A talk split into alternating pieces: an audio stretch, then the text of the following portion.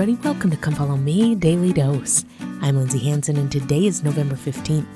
Today, we're going to continue in this week's Come Follow Me blog, and we're going to jump into James chapter 3. Now, in James chapter 3, James is going to kind of switch gears a little bit and talk about kind of a new point or a new topic here. Listen to what he says. He starts out in verse 1 My brethren, be not many masters, knowing that we shall receive the greater condemnation. For in many things we offend all. If any man offend not in word, the same is a perfect man, and able also to bridle the whole body. Now, I love what he's saying here because he's saying, you know what? In a lot of things, we make mistakes, we mess up. But if we can control what comes out of our mouth, then we could control everything else. I love the imagery that he uses of a bridle there. Think about a bridle that you use for a horse. It goes in the horse's mouth, right? And once that bridle is in the horse's mouth, then that bridle is able to control where the horse goes. And so here, James is saying that probably one of the hardest things that we can do is to control the things that come out of our mouths. But if we can have that kind of self mastery, that kind of self control, then we can control all the other appetites and passions and temptations. He continues with that metaphor when he says, Behold, we put bits in the horses' mouths, that they may obey us, and we turn about their whole body.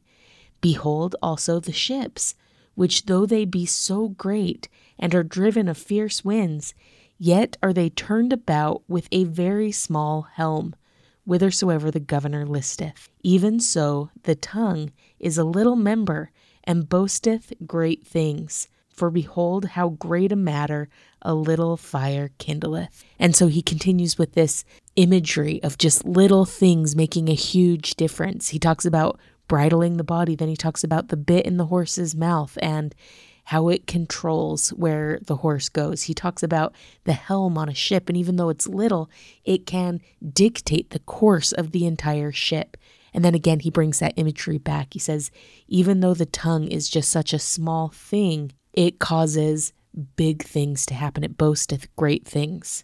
And then I love down in verse 10, it says, Out of the same mouth proceedeth blessing and cursing. My brethren, these things ought not so to be we need to control what comes out of our mouths. We shouldn't spout blessings with one breath and curses with the next. It is imperative that we speak kindness, that we speak truth, that we do good things with the words that come out of our mouths. Elder Holland back in 2007 gave one of the best talks I've ever heard on this. It was called Tongue of Angels, and I'm going to play a portion of that because it is absolutely phenomenal. Listen to what he says. It is with this realization of the power and sanctity of words that I wish to caution us, if caution is needed, regarding how we speak to each other and how we speak of ourselves. There is a line from the Apocrypha which puts the seriousness of this issue better than I can. It reads, The stroke of the whip maketh marks in the flesh but the stroke of the tongue breaketh bones. With that stinging image in mind, I was particularly impressed to read in the book of James that there was a way I could be a perfect man. Said James, For in many things we offend all, but if any man offend not in word, the same is a perfect man, and able to bridle the whole body. Well, that's pretty straightforward. Obviously, James doesn't mean our tongues are always iniquitous, nor that everything we say is full of deadly poison, but he clearly means that at least some things we say can be destructive, even venomous. And that is a chilling indictment for a Latter day Saint. The voice that bears profound testimony, utters fervent prayer, and sings the hymns of Zion can be the same voice that berates and criticizes, embarrasses and demeans, inflicts pain, and destroys the spirit of oneself and of others in the process. Out of the same mouth proceedeth blessing and cursing. James grieves, my brethren and sisters, these things ought not so to be. Is this something we could all work on just a little? Is this an area which we could each try to be a little more like a perfect man or woman? Husbands, you've been entrusted with the most sacred gift God can give you a wife, a daughter of God, the mother of your children who has voluntarily given herself to you for love and joyful companionship. Think of the kind things you said when you were courting. Think of the blessings you've given with hands placed lovingly upon her head. Think of yourself and of her as the God and Goddess you both inherently are. Then reflect on other moments characterized by cold, caustic, unbridled words.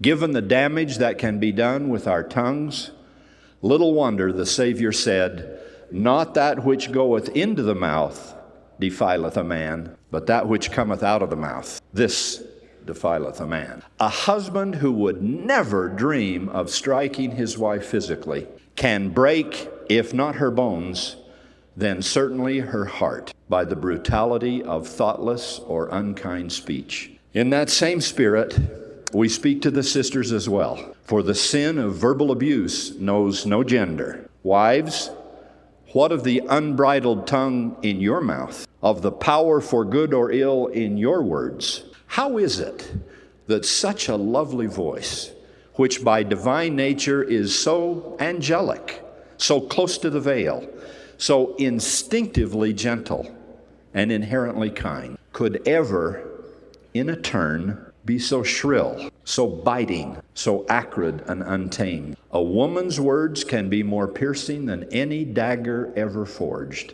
and they can drive the people they love to retreat beyond a barrier more distant than anyone in the beginning of that exchange could ever have imagined. Sisters, there is no place in that magnificent spirit of yours for acerbic or abrasive expression of any kind, including gossip or backbiting or catty remarks. Perhaps we could honor the Savior's declaration to be of good cheer.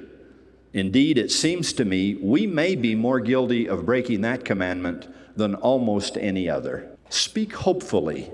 Speak encouragingly, including about yourself. Try not to complain and moan incessantly.